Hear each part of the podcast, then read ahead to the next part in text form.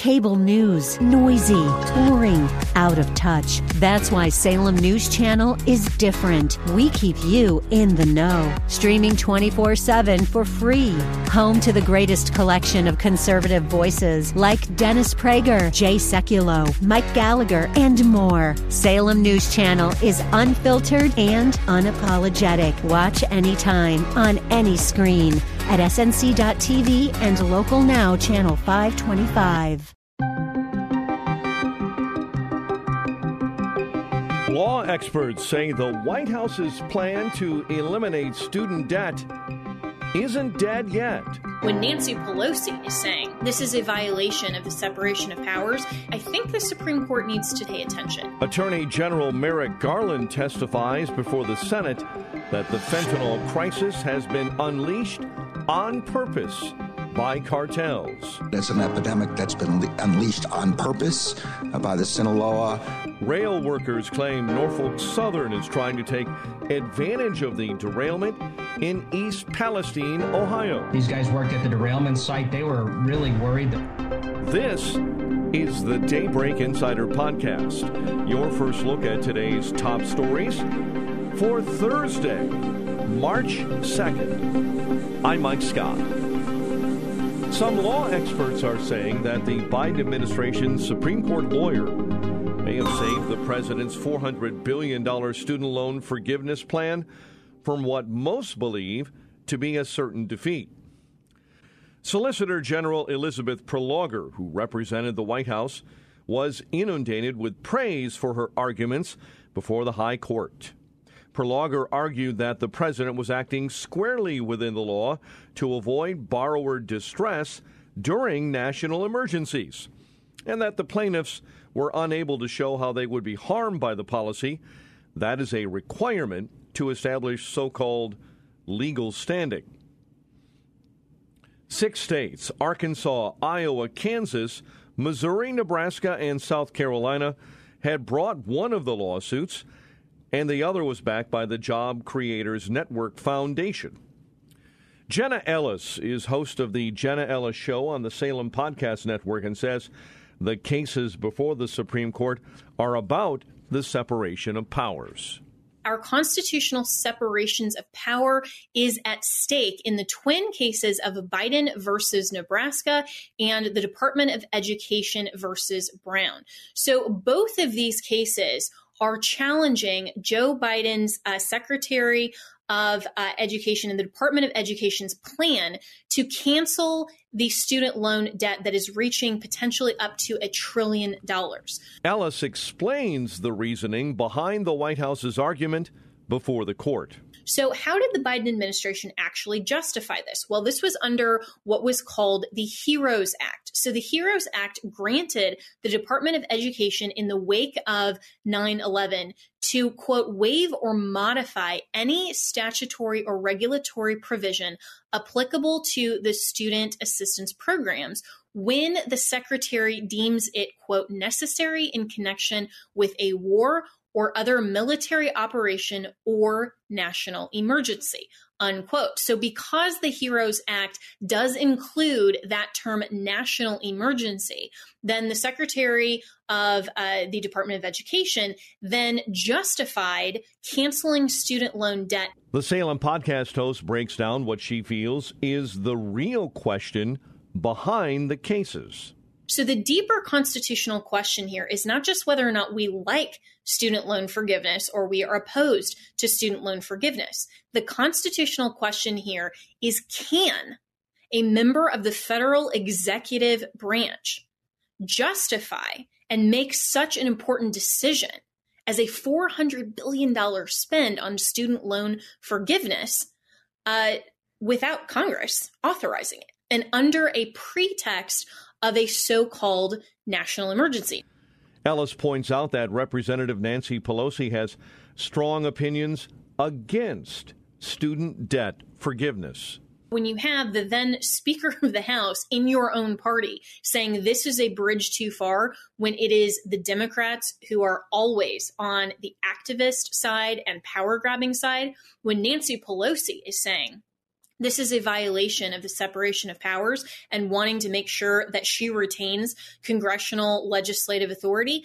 I think the Supreme Court needs to stand up and pay attention. Ellis believes that despite what some experts may be saying, the White House's plan to forgive student debt will be struck down. These cases can really lay a lot of significant groundwork to diminish the impact of an overreaching administrative state that Justice Gorsuch has railed against, rightly so, for years. This is a wonderful opportunity, and I would love to see him write the majority opinion here in this case that will erode the administrative state from basically weaponizing legislative authority and running away with it. Meantime, a U.S. Department of Education official recently warned that the public health crisis has caused considerable financial harm to student loan borrowers. Virginia lawmakers in both the House and Senate agreed to a measure that designates fentanyl as a weapon of terrorism, which increases penalties on those who intentionally distribute it or manufacture it. This comes as Attorney General Merrick Garland sat before the Senate, answering questions on a variety of subjects, but the hearing zeroed in on the fentanyl crisis that is gripping the nation. Attorney General Merrick Garland testifying before the Senate Judiciary Committee today for the first time in more than a year. The AG facing questions on classified documents, Hunter Biden, the southern border, and fentanyl. Reporter Blake Burman breaks down what was said during the grilling, Garland admitting that there is a lot more that needs to be done. It took just minutes into today's Senate Judiciary Committee hearing for the focus to turn to fentanyl. Questions from both sides of the political aisle over how the Justice Department is responding. The Attorney General Merrick Garland pointed the finger directly at the Sinaloa and Jalisco cartels for exacerbating the fentanyl problem inside the U.S., but also said Mexico's government needs to further step up. According to the CDC, the number of fentanyl deaths in the U.S. last year topped 110,000, nearly double from just two years before.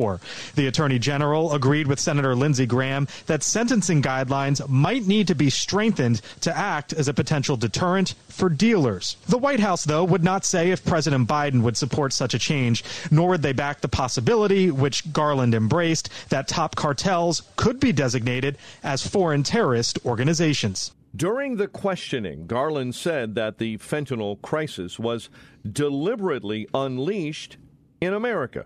It's a horrible epidemic, okay. uh, but it's an epidemic that's been le- unleashed on purpose uh, by the Sinaloa um, and the New Generation Jalisco cartels. Garland also seems to be open to the idea of designating drug cartels as terrorist organizations. Uh, the cartels that are uh, creating these pills uh, and that are distributing them within the United States uh, are, are, the most horrid individuals uh, you can imagine.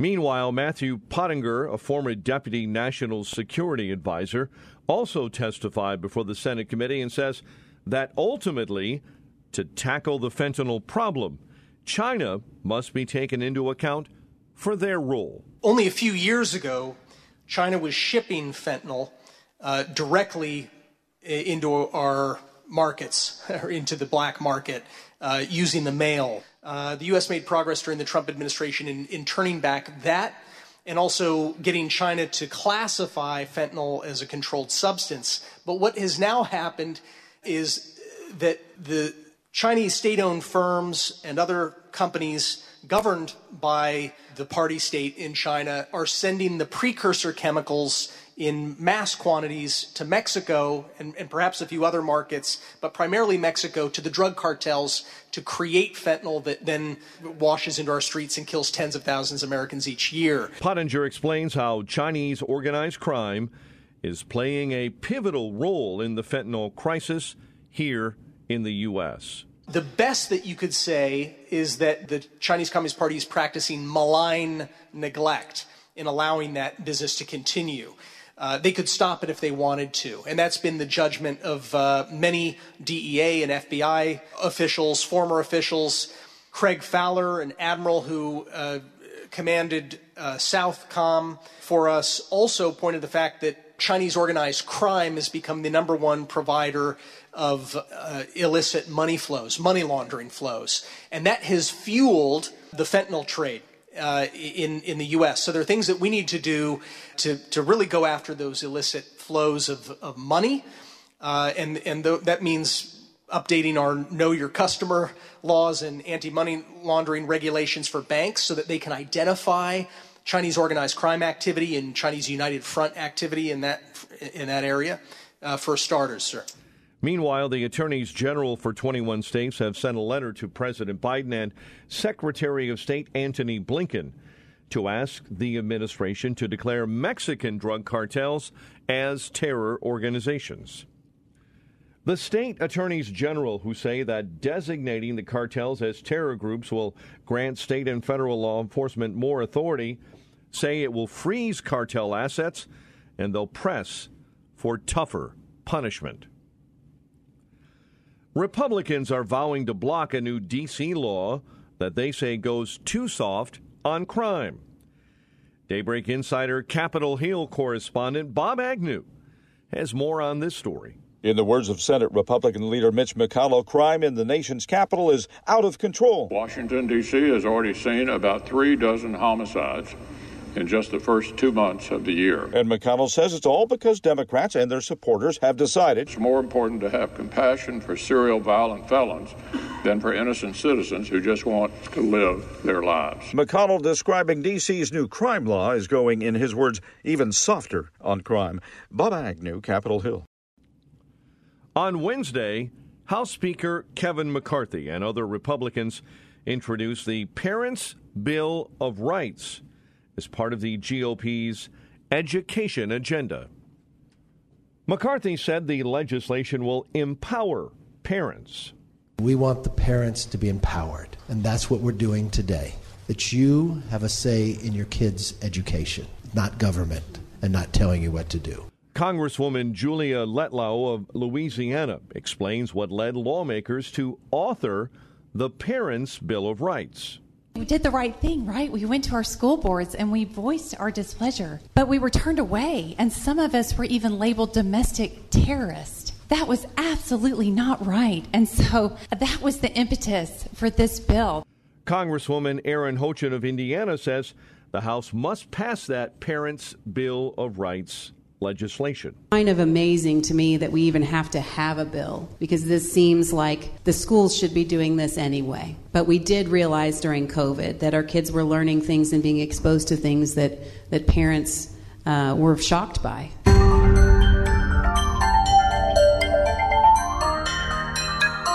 According to a new report, a union representing Norfolk Southern workers alleges the rail giant is trying to use the East Palestine train derailment to win changes to track inspection regulations.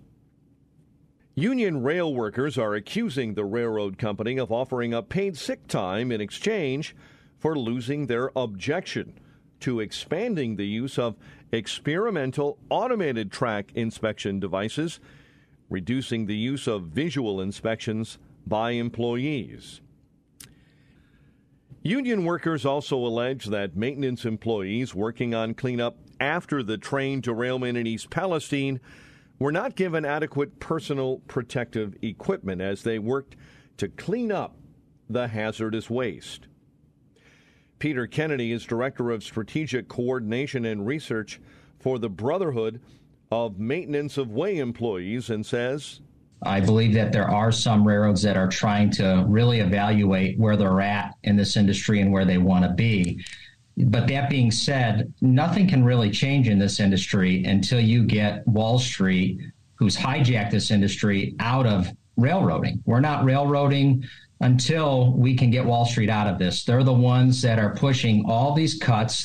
Jonathan Long, General Chairman for the American Rail System Federation, explains that while union members aren't necessarily against the new track inspection technology, they are wary of using it alone because there are things that machines just can't see. We don't have an argument to say that they could use this type of equipment, but also I'd like to say that we still want our members to perform those visual and um, other types of inspections that the ATI uh, equipment that can't detect, such as uh, the surroundings of the track.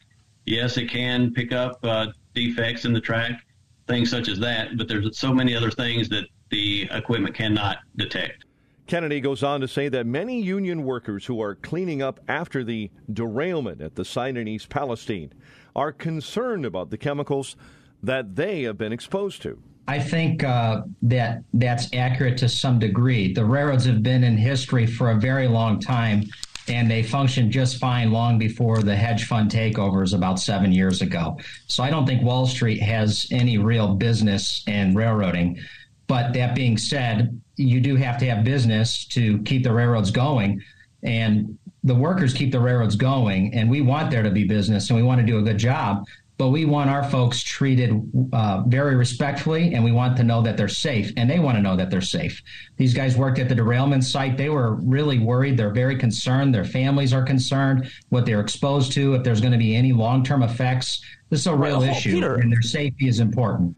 Paid sick days were a central issue in contract negotiations between rail unions and companies in 2022 as unions threatened a strike. Drug maker Eli Lilly says it plans to cut prices for some insulins.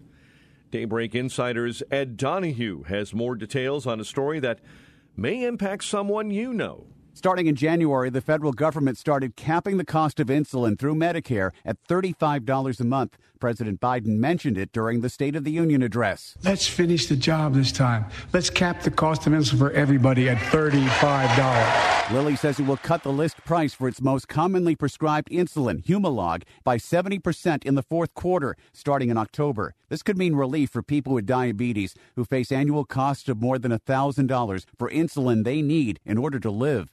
Lilly says it will immediately cap monthly out of pocket costs at $35 for people who are not covered by Medicare. Ed Donahue, Washington. Searchers have located a long lost, legendary Great Lakes ship that met a tragic end more than a century ago. Daybreak Insider's Rich Thomason takes a deep dive to the bottom of Lake Huron to get more on this mystery. Thunder Bay National Marine Sanctuary officials say they've located the Ironton, a freight schooner that plunged to the bottom of Lake Huron in 1894 after colliding with another vessel in rough seas. Reports at the time said the seven member crew scrambled into a lifeboat, but it was tethered to the ship and pulled down. Five crewmen died. Underwater video shows the well preserved Ironton upright on the lake bottom with the lifeboat still attached. Rich Thomason reporting. And finally, a giant insect that thrived around the time of the dinosaurs and was thought to have disappeared from North America has been found on the side of a Walmart. Scientists report that the giant lacewing had not been seen in eastern North America for over 50 years until it was snatched up by Michael Skvarla director of Penn State's Insect Identification Lab. A giant insect plucked from the facade of an Arkansas Walmart has set historic records. The Polystoechotes punctata, or giant lacewing, is the first of its kind recorded in eastern North America in over 50 years, and the first record of the species ever in the state. The giant lacewing was formerly widespread across North America, but was mysteriously extirpated from eastern North America by the 1950s. This discovery suggests there may be relic populations of this large, Jurassic era insect yet to be discovered. While there is still no indication as to why the Jurassic insect found its way to a Walmart, some theories suggest that, like most other bugs, perhaps it was simply attracted to the light on the side of the building. Scientists are excited to know that the insect has avoided both extinction and detection. Subscribe to the Daybreak Insider podcast at Apple or Google Podcast, Spotify, or SalemPodcastNetwork.com. Get our companion Daybreak Insider newsletter each morning at DaybreakInsider.com. Ongoing coverage of breaking news and commentary at SRNNews.com and TownHall.com. Thanks for starting your day with us. I'm Mike Scott.